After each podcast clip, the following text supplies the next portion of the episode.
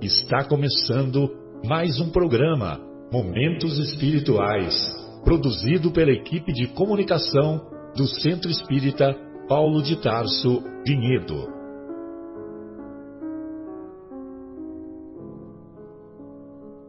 Se guardas contigo o estigma do sofrimento, indagando pela solução dos velhos problemas do ser e da dor, se percebes a nuvem que prenuncia a tormenta e o vórtice traiçoeiro das ondas em que navegas, vem conosco, estudemos a rota de nossa multimilenar romagem no tempo, para sentirmos o calor da flama de nosso próprio espírito a palpitar e morredouro na eternidade, e acendendo o lume da esperança, perceberemos juntos em exaltação de alegria que Deus, o Pai de infinita bondade, nos traçou a divina destinação para além das estrelas.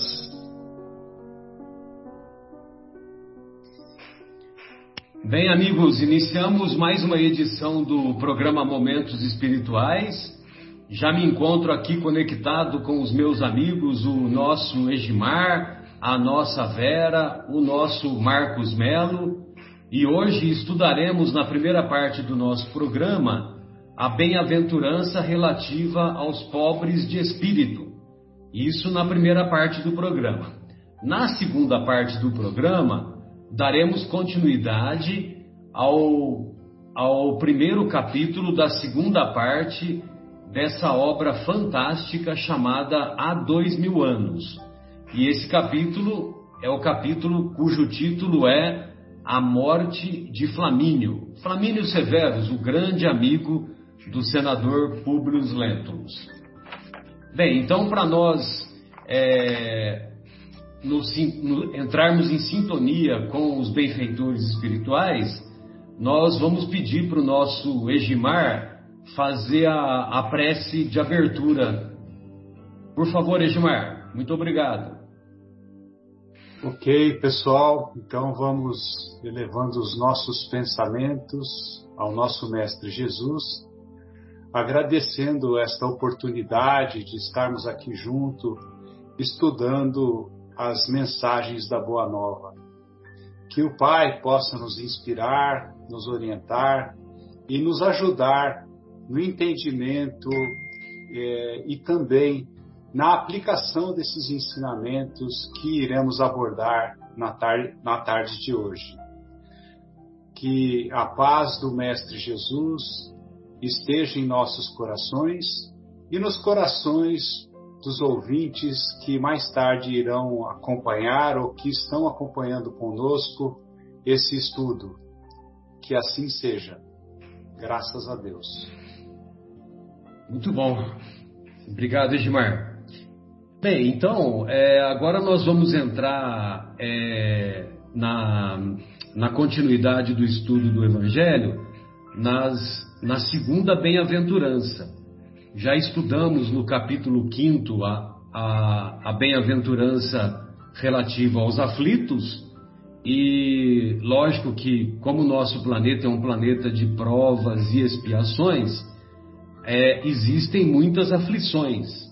E existem muitas aflições porque é, a hospedaria é, é imensa, há muitas moradas na casa de meu pai. A hospedaria é imensa porque temos múltiplas existências, ninguém poderá ver o reino de Deus se não nascer de novo. E, e temos múltiplas, múltiplas existências ainda no mundo de provas e expiações, e evidentemente que temos ou passamos por muitas aflições. E, é, devemos nos recordar também que são essas múltiplas aflições que nos tiram do nosso comodismo, fazem com que nós é, sejamos capazes de desenvolver a, de desenvolver a inteligência, desenvolver as virtudes morais e, ah, e do, do capítulo 6 em diante, que como temos muitas aflições, existe o Cristo Consolador, o Cristo que é o sexto capítulo. E agora é, nós vamos iniciar o Kardec de maneira didática e inspirada pelo alto, ele começa a colocar como que se faz para adquirir adquirir as virtudes morais e superar as aflições e alcançar o progresso. E a primeira virtude é, que, que Jesus nos ensina a praticar é justamente a primeira bem-aventurança. A primeira bem-aventurança do Sermão do Monte é esta dos pobres de espírito. Então ele diz assim: logo no comecinho do capítulo 5 das anotações do evangelista Mateus. Vendo as turbas, subiu ao monte. Após assentar-se, aproximaram-se dele os seus discípulos e, abrindo a sua boca, os ensinava, dizendo: Bem-aventurados os pobres em espírito, porque deles é o reino dos céus. Deles é o reino dos céus. É, você pode dizer tanto pobre de espírito como pobre em espírito. Eu estou acompanhando aqui a tradução direta do grego que foi feita pelo, pelo Haroldo Dutra Dias, né? E o que antes de entrarmos pra, é, propriamente na bem-aventurança, é, vale a pena um pequeno comentário que os grandes mestres orientais eles ensinam ou ensinavam sentados, diferente de nós que somos é, aspirantes a mestres, aspirantes a preletores, a professores, é, que nós, lá na, na casa espírita, por exemplo, todo mundo fica sentado e nós, preletores, é que ficamos em pé. E, e os que estão sentados, às vezes, estão até meio dormindo, né? E, e às vezes nem se lembram do que a gente falou. Mas os grandes mestres orientais, eles ensinavam, ou mesmo podemos dizer que ensinam sentados. E a outra coisa curiosa desse comecinho do, da bem-aventurança é, é o abrindo a sua boca, né? Por que, que o evangelista gastou tinta, gastou papel, gastou papiro, né? Que era um material caro para elaborar é, os textos e por que, que ele escreve abrindo a sua boca, né? E evidentemente que todos nos recordamos que muitos versículos estão interligados com outros versículos. O abrindo a sua boca é para explicar que a boca fala daquilo que está cheio o coração. Então, quando Jesus começou a falar sobre as bem-aventuranças, ele estava tirando aquilo que de melhor existia dentro do próprio coração. E esse sermão do monte, é, ele é uma, uma sinfonia, é um texto belíssimo que, que, que traduz inúmeras leis cósmicas inúmeras leis cósmicas imortais.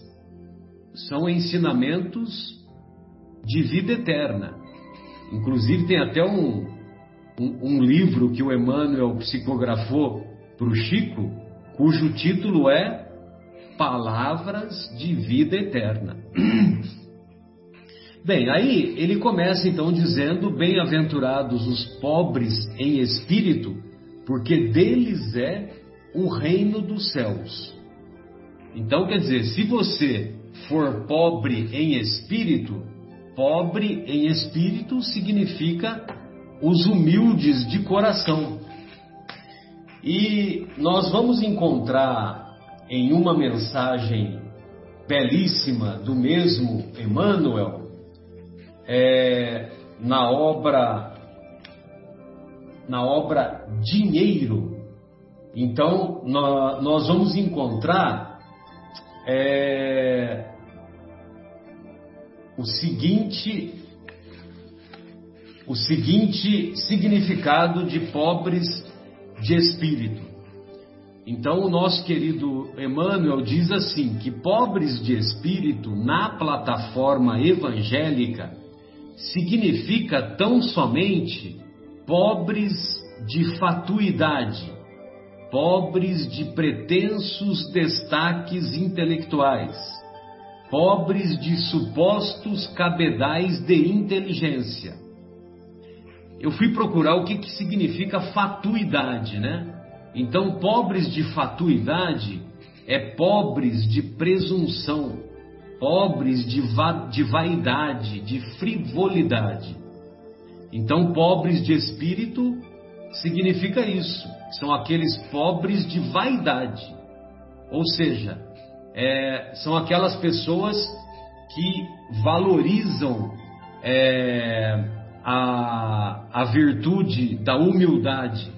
E humildade, nós não devemos entender humildade como é, simplesmente é, parecer que é uma pessoa que é uma pessoa simples, que é uma pessoa desprovida de, de valores é, valores financeiros, que tem que andar descalço, que não tem que se que se matricular na escola para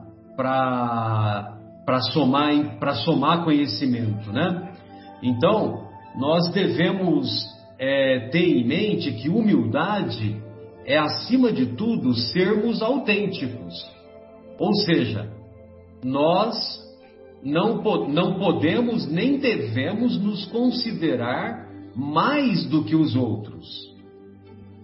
Isso não significa que nós, por outro lado, sejamos menos do que os outros. Então nós temos que buscar esse equilíbrio. Não, não nos, nos julgarmos melhores do que os outros, mas também não nos depreciarmos. O nosso querido Emmanuel, ele diz assim: Jesus quando enaltece a expressão pobres de espírito, ele não tecia elogios à ignorância, à falta de cultura, à falta de ciência, ou mesmo à burrice, ou à nulidade.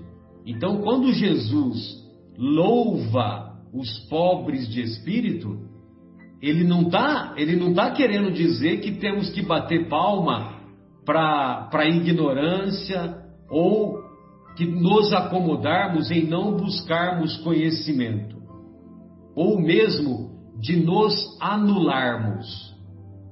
Mas sim, ele, Jesus, exaltava os corações simples que descobrem na vida em qualquer ângulo da existência, um tesouro de bênçãos, com o qual é possível o enriquecimento efetivo da alma para as alegrias da elevação.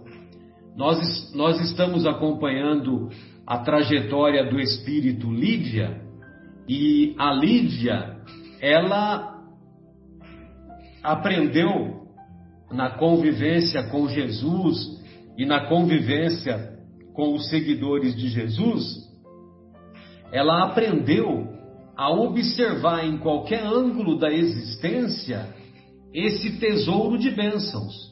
Ou seja, ela percebeu que ela deveria renunciar à sua posição social, renunciar a, ao contexto em que ela se encontrava como, como esposa do senador Públio Lentulus e mesmo a humilhação que o Públio Lentulus lhe impôs, impedindo que ela participasse da educação da filha Flávia, ela compreendeu o papel dela de renúncia para estar presente com o senador orgulhoso para transmitir as lições de humildade, de solidariedade, de fraternidade naquela família em que ela foi inserida.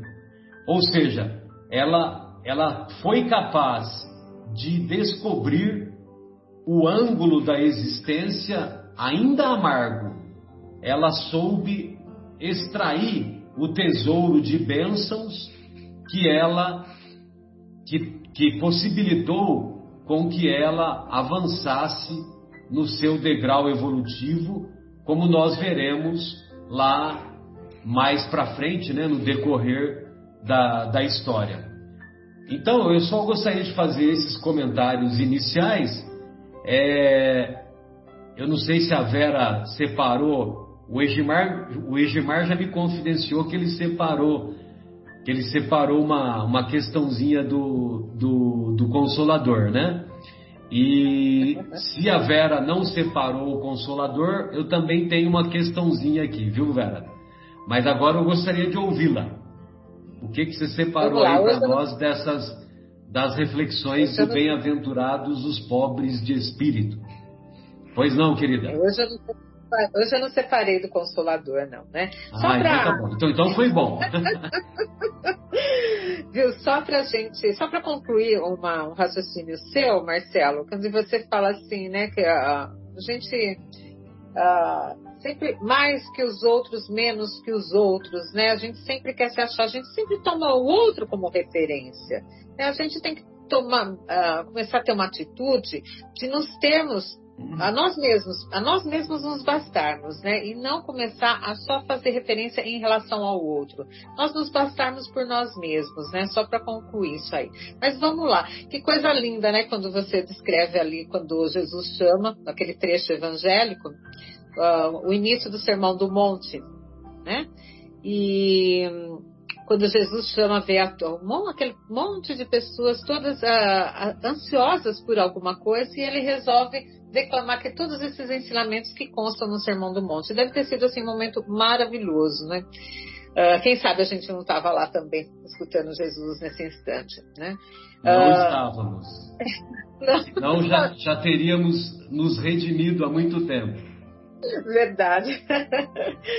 então Jesus vendo aquele povo necessitado que o seguia, né, nos mostra um Deus diferente daqueles que os sacerdotes na época apresentavam um Deus que dava medo. Era assim que o povo enxergava Deus. E, e no Sermão do Monte, Jesus vem mostrar esse outro Deus. Né? E fala das bem-aventuranças apresentando para nós o que? Uma receita de felicidade. Isso é, não é nada mais que uma receita de felicidade, imperecível ainda, que transcende a matéria. Tudo que a gente vai encontrar, nós vamos começar agora, no, a partir desse, desse capítulo aqui, ver as bem-aventuranças no Evangelho. Então a gente vai perceber isso. Entre elas está o assunto, tema de hoje, os pobres de espíritos, porque deles é o reino de Deus. Quem que é o pobre de espírito, né? Uh, então, pobre de espírito não é como hoje as pessoas usam esse termo de forma pejorativa. É aquele humilde, contrito, aquele que reconhece o seu lugar no universo. Esse é o pobre de espírito que Jesus quer dizer, né? Quando ele fala do rico, ele se refere àquele que é orgulhoso, cheio de si. Não é condenando a riqueza, mas ele pega esse aspecto do rico, né?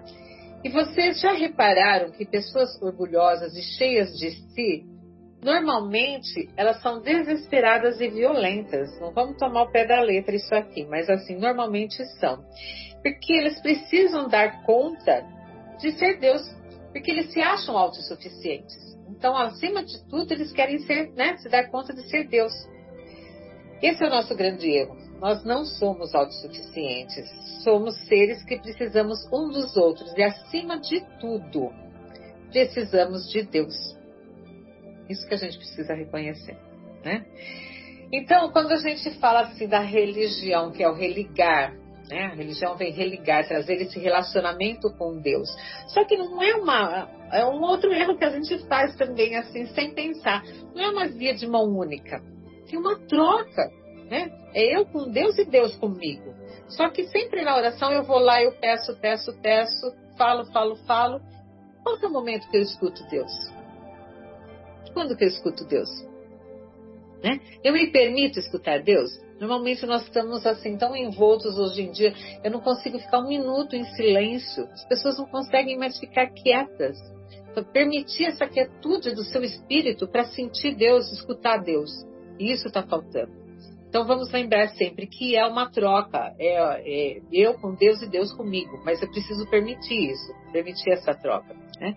Mas vamos voltar aqui ao tema um pouquinho, que eu já comecei a viajar. Já. então a humildade nada mais é que o reconhecimento da nossa pequenez diante desse universo maravilhoso, né? E Jesus sempre reforça, sempre nos chama atenção para a humildade. Porque a grande chaga da humanidade, como a gente sempre fala, é o orgulho, né? O orgulho egoísmo, orgulho egoísmo. Mas por que esses sentimentos são tão arraigados no nosso ser? Quase como que, é, são sentimentos que quase que dominam a gente. É porque eles vêm do instinto de conservação. Eles já nos foram úteis, úteis no passado para que a gente sobrevivesse, para que a gente chegasse até aqui. Né? Só que hoje são outros tempos, né? Um então, no, o que ele foi útil no, no passado, hoje já são outros tempos. Só para não delongar, que agora eu vou entrar nesse, nesse aspecto aqui, uh, falando, quando a gente fala da humildade, me veio na cabeça aqui o ato mais, uh, o exemplo mais maior de humildade foi o lava-pés. Quando Jesus Lá já no fim né, da sua jornada aqui na Terra, ele se reúne com seus discípulos e lá já havia uma pequena discussão entre eles de quem que seria o que iria comandar no lugar de Jesus, né? E ele percebe essa, esse, essa conversa e ele vai dar o exemplo do lava-pés, né? Então, acho que é o exemplo maior de humildade que a gente possa ter, né? Então, voltando um pouquinho do, agora de novo aqui no extinto, né? Agora não temos mais necessidade disso. Os tempos são outros, são tempos de darmos a mão, as mãos e caminharmos juntos. Né? Sermos felizes todos juntos. É tempo de plantarmos todos juntos. Vamos construir um futuro da humanidade todos juntos. Nós sentarmos à mesa e ter uma refeição simples, frugal, sem exortação, porque é para nos alimentarmos, não para acharmos que somos melhores que os outros, porque tomamos, temos uma refeição mais chique, mais cara, né? Uh, o excedente de um é a miséria do outro. Nós precisamos tomar essa consciência hoje em dia. Então, porque os tempos pedem isso. Vejam as doenças que os seres humanos dominam a espécie humana hoje em dia, se não são baseadas nos nossos excessos, né? Uh, então, vem burilar toda essa nossa discrepância. Bem, exemplo de como não entrarmos no reino de Deus, a gente está cheio, né? Uh, parece que nós vivemos sempre pela aparência e não pelo ser. É isso que nos afasta do reino de Deus. Como é que eu posso olhar para uma pessoa pela sua aparência e é dali a gente tentar descobrir a sua essência? Não tem como. É um absurdo isso. Então, nós temos que descobrir, buscar a essência das pessoas e não simplesmente a aparência, né? Nós estamos num planeta, não podemos esquecer que nós estamos num planeta escola, né? E somos alunos. As séries são as nossas encarnações. E as matérias que são dadas nessas, uh, nessas séries são uh, visam o nosso aprimoramento, simplesmente. Quais são essas matérias? Quais as matérias que a gente pode ter no mundo de provas e expiações? Se não, mágoas, tristezas, medos, melancolias, uh, sonhos, sensações, e aí vai tanta coisa que a gente tem que aprender, né? Mas vamos voltar para os pobres de espírito de novo. Pegando o evangelho agora, eu vou ler um pedacinho, o item 10 um trechinho do item 10, onde uh, Kardec fala assim: O orgulho é o véu que tampa sua visão. De que adianta mostrar a luz a um cego? É preciso, em primeiro lugar, curar a causa da cegueira. E, como médico hábil, Deus corrige primeiramente o orgulho. Não abandona seus filhos perdidos. Sabe que cedo ou tarde seus olhos se abrirão mas quer que isso aconteça por vontade própria, e então vencidos pelas aflições da incredulidade, se lançarão por si mesmos em seus braços e, como filhos pródigos, lhe pedirão perdão. Então, aqui é o reconhecimento mesmo, através de quebrar essa coisa, através dos problemas que surgem na nossa vida, quebrando esse orgulho nosso, nós reconhecemos a nossa pequenez né? E reconhecer Deus, né? Que nós precisamos dele ainda. Então, esse trechinho vem falar isso, reforçar isso.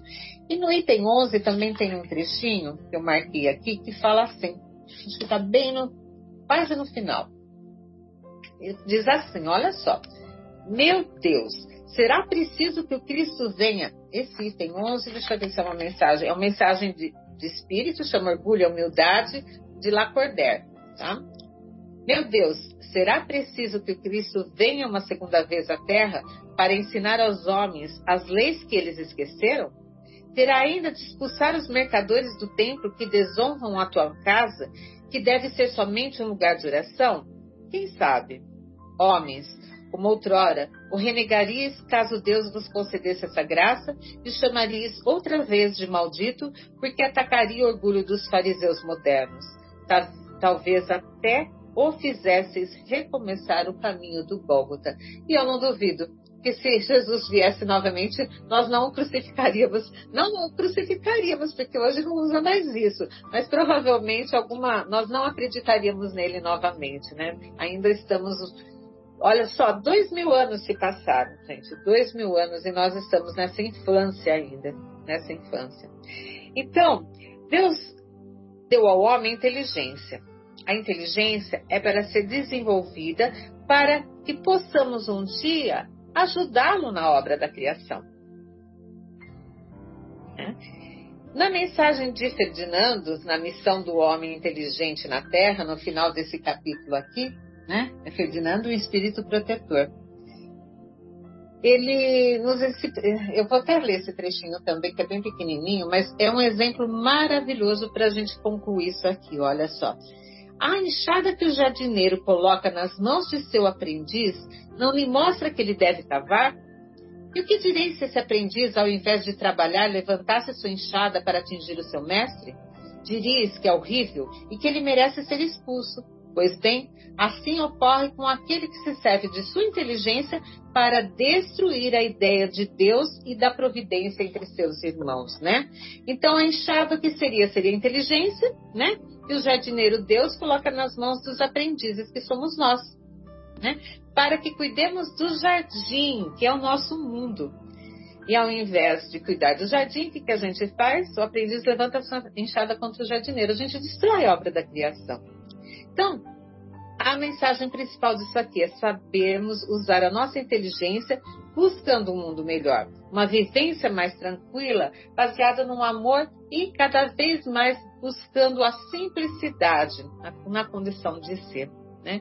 É isso que eu tirei de conclusão aqui desse capítulo. Tá bom? Obrigada, Marcelo. Maravilha. É muito legal essa parte que você leu, que você relembrou aí do Kardec, quando ele fala que primeiro deve combater o orgulho.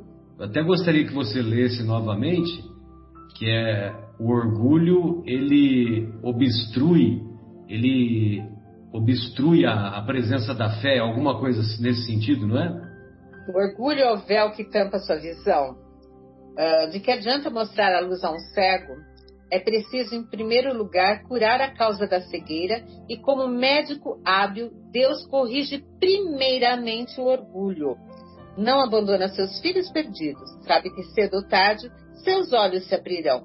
Mas quer que isso aconteça por vontade própria, e então, vencidos pelas aflições da incredulidade, se lançarão por si mesmos nos seus braços e, como filhos pródigos, lhe pedirão perdão pelas, pelas aflições da incredulidade. Então, corrige o orgulho, e corrigindo o orgulho, ele vai reconhecer a grandeza de Deus, o seu posicionamento perante Deus, perante o universo, e aí ele vai abandonar a incredulidade.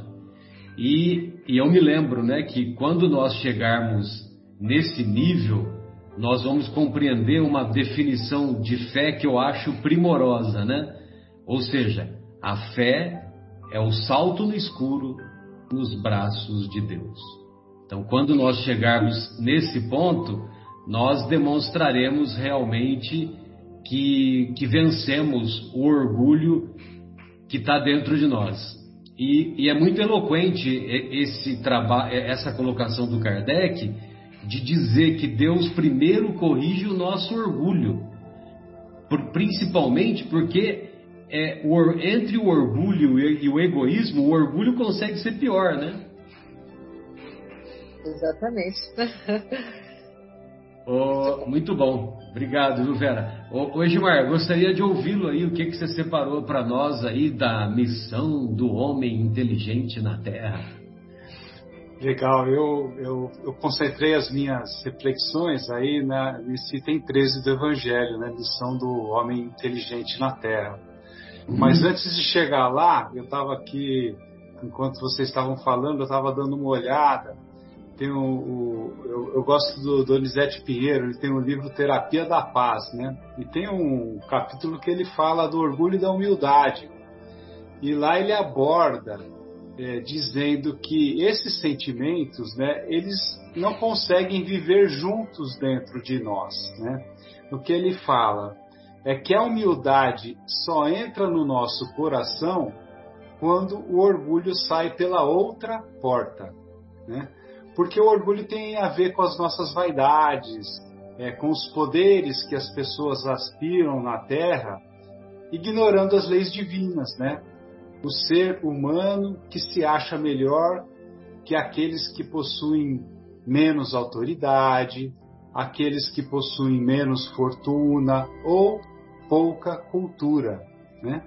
Mas no final das contas, né, o orgulhoso terá o mesmo destino de todos, deixará a terra pelas portas da morte e encontrará a realidade espiritual que nos iguala a todos e onde só conta, né, a elevação moral e o bem que se faz. Então, essa descoberta, sem dúvida, será para o orgulhoso motivo de triste sofrimento, ao contrário daquele humilde, né, que vai estar tá, é, tendo consequências diferentes, né? Porque enquanto pro orgulhoso ele ele vai estar tá, a bagagem dele já não é uma bagagem boa, né? De, com elevação moral e de bem, né? Então, é, com relação ao orgulho e humildade, eu só queria fazer essa, essa, essa, essa, esse, esse aparte e entrando de volta na, naquilo que eu tinha preparado um pouco mais, né, que é justamente essa mensagem do Ferdinando que a Vera comentou. E nessa mensagem, o Ferdinando começa dizendo o seguinte: ó, não vos orgulheis por aquilo que sabeis, né? Ele começa a mensagem falando assim, esse espírito protetor. Ele mostrando o quê? Que o homem não deve se envaidecer pelo seu cabedal de conhecimentos. Mesmo as maiores inteligências do planeta, né, as pessoas mais inteligentes aqui, elas possuem um conhecimento limitado. Né? Nós estamos no planeta escola, como a Vera falou, estamos aprendendo, então todos nós devemos ter humildade para admitir que não sabemos tudo, e que temos muito a aprimorar e a aprender. E como diria Sócrates, né, o mais sábio entre, entre todos os homens da época em que ele viveu, porque ele foi o primeiro a admitir a sua própria ignorância, né? E, e, e foi dele aquela célebre frase: Eu só sei que nada sei. Então, quando a gente chegar nessa conclusão, a gente está começando a aprender. Então, é, e, e, fica aqui uma pergunta, né? Será que é possível ao homem saber tudo? É, a resposta é não. O conhecimento é dado ao homem por Deus de acordo com seus esforços e merecimento no decorrer das reencarnações. E, e Emmanuel diz no livro Consolador, na questão 117, que os valores intelectivos representam a soma de muitas experiências em várias vidas do espírito no plano material. Então, Deus nos permite utilizar a inteligência para que possamos evoluir e, pa, e para que utilizemos a inteligência a serviço do bem. Nós devemos utilizar a nossa inteligência para ajudar os semelhantes e também para estimulá-los no seu desenvolvimento.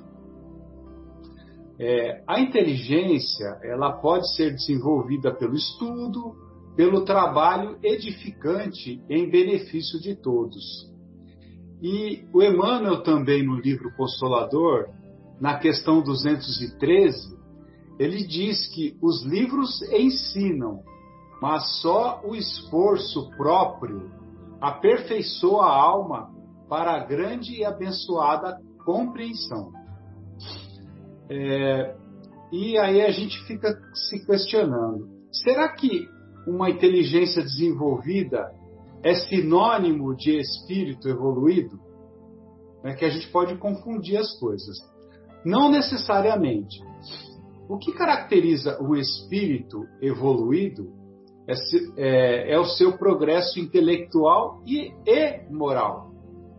Às vezes, pode acontecer do desenvolvimento moral não ter acompanhado o desenvolvimento intelectual. E o Emmanuel diz também no Consolador, na questão 120, que o grande erro das criaturas humanas foi, é, ao longo da história, né, foi valorizar exageradamente a inteligência, desprezando os valores legítimos do coração nos caminhos da vida. Né? E eu diria aqui que nem sempre o saber é ser. E continuando nessa mensagem do Ferdinando, né, que ele fala sobre a forma como utilizamos as ferramentas que Deus nos deu, no caso a inteligência. E eu vou voltar naquela, naquela, naquela, naquela, naquela passagem que a Vera falou, né, que é, é, que ele compara do, o caso do jardineiro, né? Um jardineiro dá para o seu ajudante uma enxada indicando que ele deve cavar, que ele deve trabalhar a terra, né? Então, o que, que acontece se aquele ajudante usa dessa ferramenta, dessa enxada, para ferir o jardineiro em vez de trabalhar a terra com ela? Nós diríamos que o ajudante é, deveria sofrer as consequências, não tendo direito ao salário, é, sei lá, ser expulso do trabalho. Pois bem, Aquele que utiliza a inteligência dada por Deus contra o próprio Pai sofrerá sérias consequências, com existências é, miseráveis, cheias de humilhação, até que ele se curve diante daquele a quem tudo deve. Então, nesse caso, nós podemos lembrar é, nós podemos lembrar de casos, por exemplo, de retardamento mental, que se verifica em algumas pessoas. Né? Normalmente, uma expiação dolorosa decorrente do abuso em que alguns espíritos fizeram é, de certas faculdades no passado, como, por exemplo, a inteligência. É, então, é, é, um estacionamento temporário para aquele espírito que passa com uma finalidade de se corrigir. É, podem, é, é, nesses casos, né, esses casos de retardamento mental, ocultar espíritos de grandes gênios que ainda possuem muito a espiar.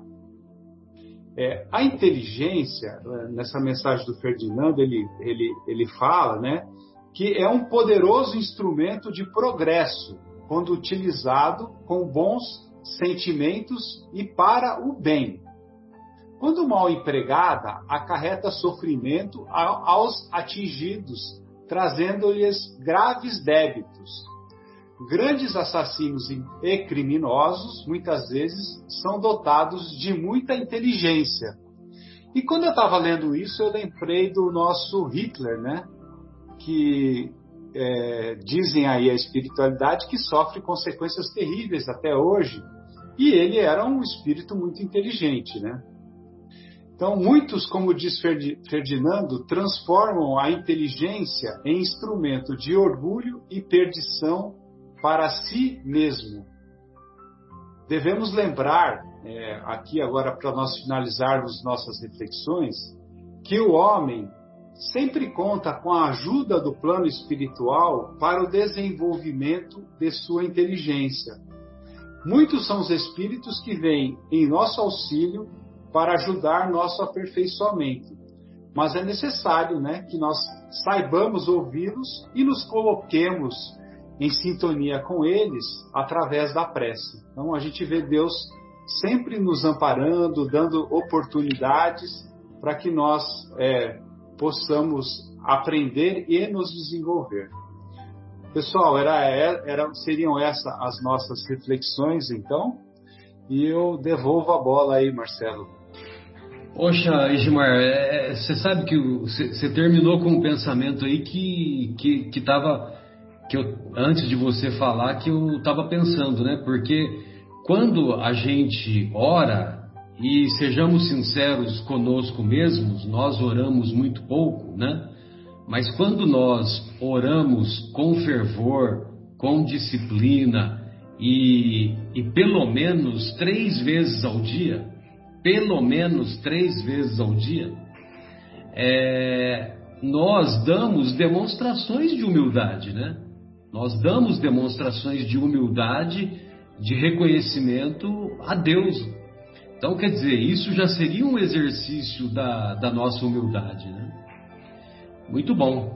Ô, ô Marcos, gostaria de ouvi-lo aí, querido.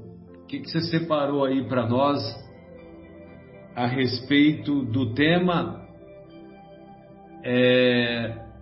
O que, que você separou aí, amigo? Precisa habilitar aí. Isso, tá Ô, joia. Obrigado. Ô, Marcelo, tudo bem? Joia? É, pois é, esse, esse capítulo também, né, evidente, muito importante, ele abre a série das bem-aventuranças, né?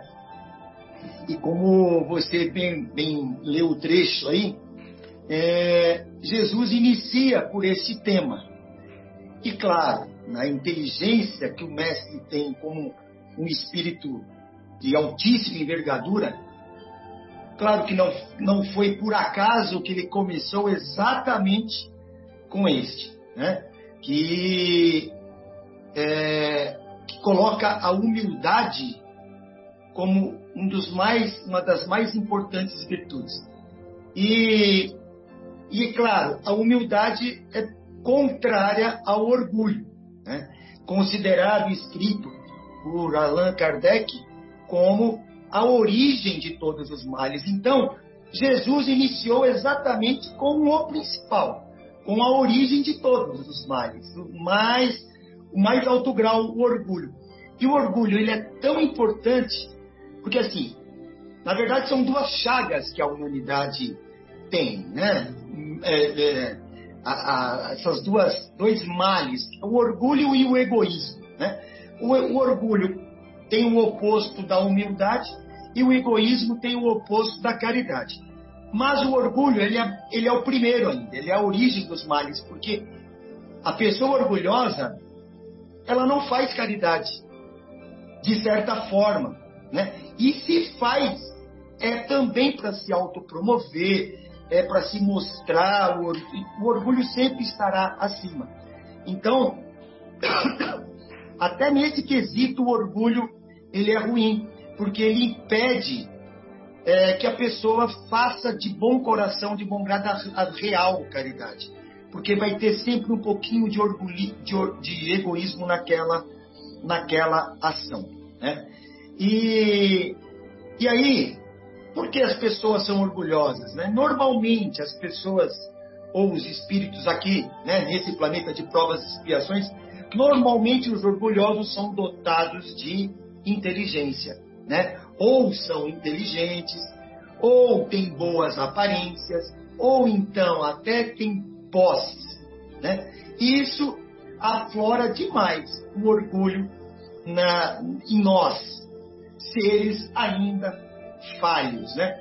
Mas Deus não difere um do outro, né? O, o orgulhoso, ele ele se coloca em outra classe. É ele, são os orgulhosos e os outros. Né? Como se Deus tivesse criado dois, dois tipos de seres, dois tipos de espíritos. Os privilegiados e os não. Né? E não é isso. Né? Deus criou apenas um tipo de raça, né? um tipo de, de espírito. E aquela condição é temporária. Né? É isso que às vezes as pessoas orgulhosas não entendem é, nessa, nessa questão. Né? É, é temporário. Toda aquela condição, a inteligência temporária, as posses, não que seja temporário, inteligência nós vamos sempre somando, mas é, sabiamente como o Egimar colocou, né, é, não adianta ser inteligente se moralmente não estamos acompanhando o nível de inteligência. E também o contrário é válido. Não adianta você ter uma moral alta e não utilizá-la né, inteligentemente. Então, tem que caminhar passo a passo. E a inteligência vai sempre somando, né? É, sempre soma na, nas questões espirituais. Mas nas encarnações, não. Você pode ser um, um, um espírito muito inteligente, como até o Egimar também colocou, mas vir na sua matéria carnal com falhas que, que ele sequer possa demonstrar essa inteligência. Ah, muito legal aí, Marcelo colocou uma, um, um, um, item depois, assim que você fala com a gente, esclarece para nós aqui, viu, Marcelão?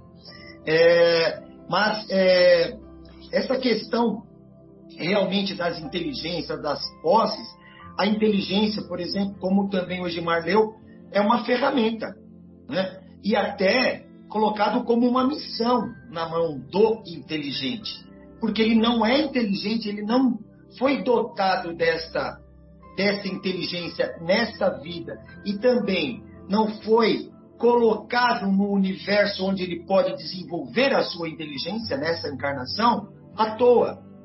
Ele está aqui para que seja inteligente e para que use essa inteligência né, em prol de outros, não em, em, sua, em, em sua própria vantagem, né, para favorecer os desfavorecidos. Né?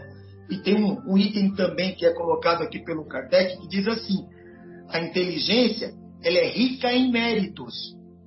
Né? Ou seja, o inteligente com certeza tem méritos, né? méritos para o futuro, para o desenvolvimento até desse espírito. Porém, ele tem que utilizá-la corretamente, porque se não utilizá-la corretamente, é, de nada valeu. Né? Ele não vai ter méritos dessa inteligência. É aquela coisa da ferramenta. O, o, o, aquela, que, aquela pessoa que recebeu a enxada é para ela utilizar a enxada sabiamente. Né? Se não utilizar, nada vai valer. Né? É, eu queria também colocar uma, uma questão aqui, né? que, é, que também está, eu acho que no item 13, que o homem orgulhoso, ele é indulgente. Olha, mas o orgulhoso é indulgente? Como isso, né? Sim, ele é indulgente, mas ele é indulgente para tudo que o agrada. É fácil, né? Então, até nisso, você vê que o orgulho, ele às vezes é maquiado, né? Ele é indulgente para o que lhe agrada. O que lhe não agrada, ele não é indulgente. Então, a indulgência, ela está ali no meio, né? A pessoa pode ser indulgente, mas é orgulhoso. Então, não adianta nada. Essa indulgência, ela, ela também não é válida. Por isso a gente vê o nosso Mestre Jesus, né, que foi o Espírito maior que povoou o nosso planeta e, claro, o mais inteligente de todos, né, evidente, que nos passou um ensinamento que, que é para a eternidade. Nós ainda estamos, olha, estamos há, há dois mil anos estudando Jesus e ainda não chegamos à conclusão ou âmago do ensinamento ainda. E né, como o Marcelo até cita, né, Marcelo, que no mundo espiritual é estudado nas altas, nas altas, nas altas esferas, né, Marcelo? Jesus ainda ou seja, espíritos de alta envergadura, como Emmanuel, né, que participou desses grupos de estudo, ainda estudam Jesus. E olha que Emmanuel é um espírito inteligente, né? Pelas mensagens que ele nos passa nos livros, através de Chico Xavier, ele é inteligente. Mas, como é que é, né, Marcelo? Ele saiu desse grupo, é, Marcelo sempre cita isso, eu acho que muito interessante, que ele saiu desse grupo e fala, meu Deus do céu, eu me sinto um nada, né? um crocodilo, como ele fala, né? É, eu não sei nada, só sei que nada sei. Né? Quando ele volta das esferas espirituais após estudar o Evangelho de Jesus lá nessas esferas, quando ele volta, ele se sentia como um crocodilo, né? Foi isso que ele disse. Isso que ele disse. Então, se estamos, se esse tipo de espírito estuda Jesus e se sente ainda incapaz, ou não incapaz, mas no caminho de compreender Jesus, imagina o grau de inteligência que Jesus tem né? Que Jesus tem. E o que ele fez com essa ferramenta, né? O que ele fez com essa inteligência?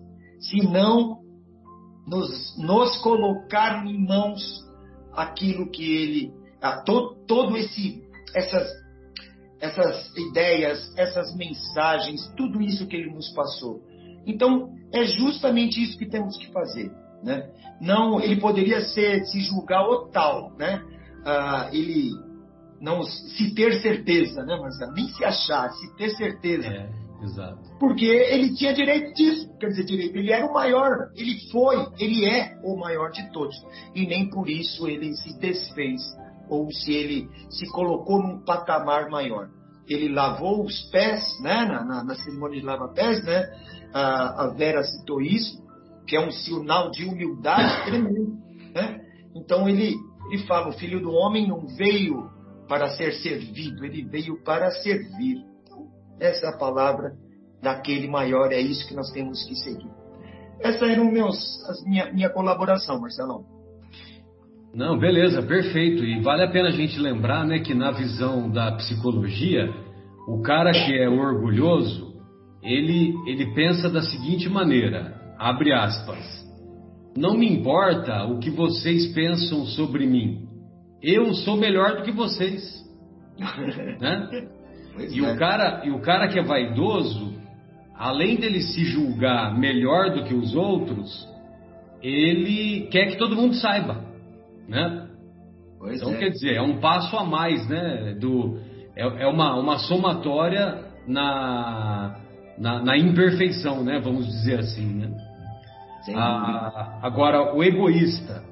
O egoísta é primeiro eu, depois os, os meus e aos outros nada. Entendeu?